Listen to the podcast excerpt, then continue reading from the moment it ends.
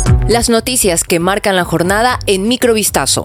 La policía capturó a alias Elvi, presunto cabecilla de los Tiguerones, una de las múltiples organizaciones que manejan el creciente negocio de la droga y que está implicada en la matanza que dejó nueve muertos en un puerto de pescadores artesanales de Esmeraldas.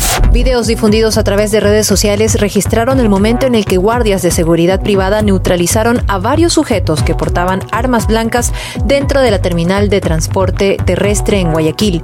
Ocurrió este domingo 16 de abril. Por tentativa de sicariato dictan prisión preventiva a tres personas quienes fallaron en el intento de matar a una ciudadana en Loja.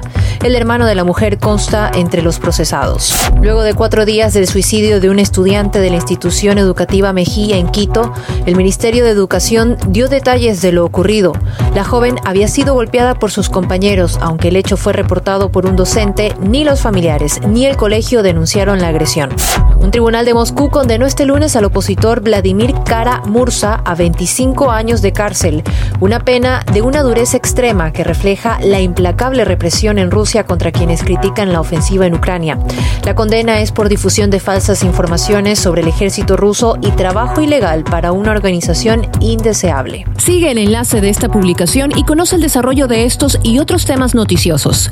Microvistazo, el resumen informativo de la primera revista del Ecuador.